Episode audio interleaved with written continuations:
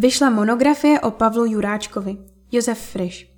Černé světové moci je novinka o tragickém osudu filmového scénáristy a režiséra, příbramského rodáka Pavla Juráčka, devatenáct set třicet pět až devatenáct set osmdesát devět.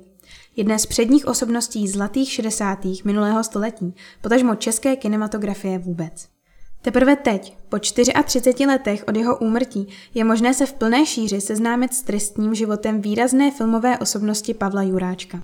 Teprve teď mohou ti, kterým zůstalo jeho jméno v paměti, či ho mají v podvědomí, naplno nahlédnout do života člověka, který se znelíbil státní moci.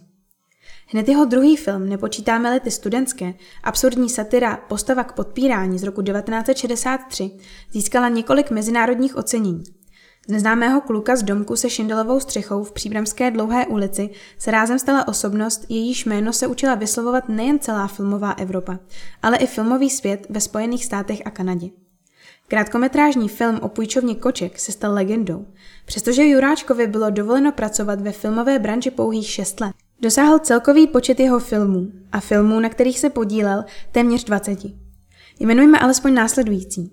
Ikarie X B jedna devatenáct set šedesát tři, Konec srpna v hotelu Ozon devatenáct set šedesát šest, Kinoautomat devatenáct set šedesát sedm a Případ pro začínajícího kata devatenáct set šedesát devět. První je příběhem o letu kosmické lodi s mezinárodní posádkou ke vzdálené hvězdě Alfa Centauri.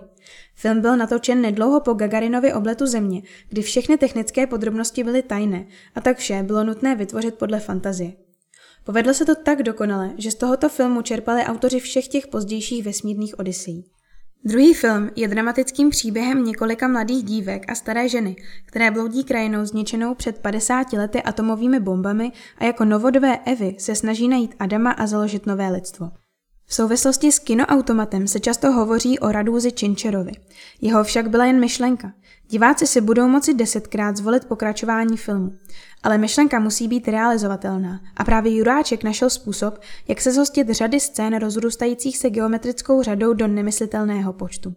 Tato kombinace filmu s živými herci měla na světové výstavě Expo šedesát sedm v Montrealu takový úspěch, že diváci stáli na lístky celé hodiny.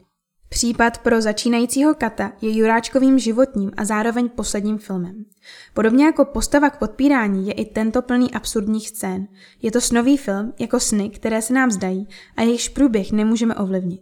Hlavní hrdina Gulliver se dostává do podivné země, v níž i veškerý pokrok běží pospátku a v níž se stává rozpačitým, nic nechápajícím hostem. Tímto filmem se uzavřel Juráčkův nuceně krátký filmový život.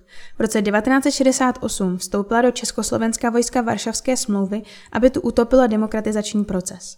Později při následných prověrkách týkajících se zejména souhlasu se vstupem vojsk bylo Juráčkovo vyjádření jako jedno z mála jednoznačné ne. Následoval vyhazov z Barandova a zákaz veškeré činnosti spojené s filmem. A když později podepsal Chartu sedmdesát sedm, nalepilo se na něho více než třicet spolupracovníků S T B a následovaly nekonečné výslechy. Pití se mu stalo nesnesitelné, jedinou nadějí byl život v zahraničí. Nakonec se souhlasem S T B vycestoval. Překvapivě do Německa, které dvakrát nemiloval, německy neuměl a učit se řeč zásadně odmítal. K tomu se přidala tamní filmová komerce, na kterou nebyl zvyklý a částečně i jeho nedochvilnost.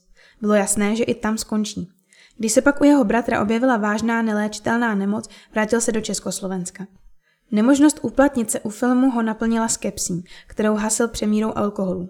Nakonec se i u něho objevila ona zákeřná nemoc. Umírá bez povšimnutí a bez povšimnutí je i pohřben v rodné Příbrami.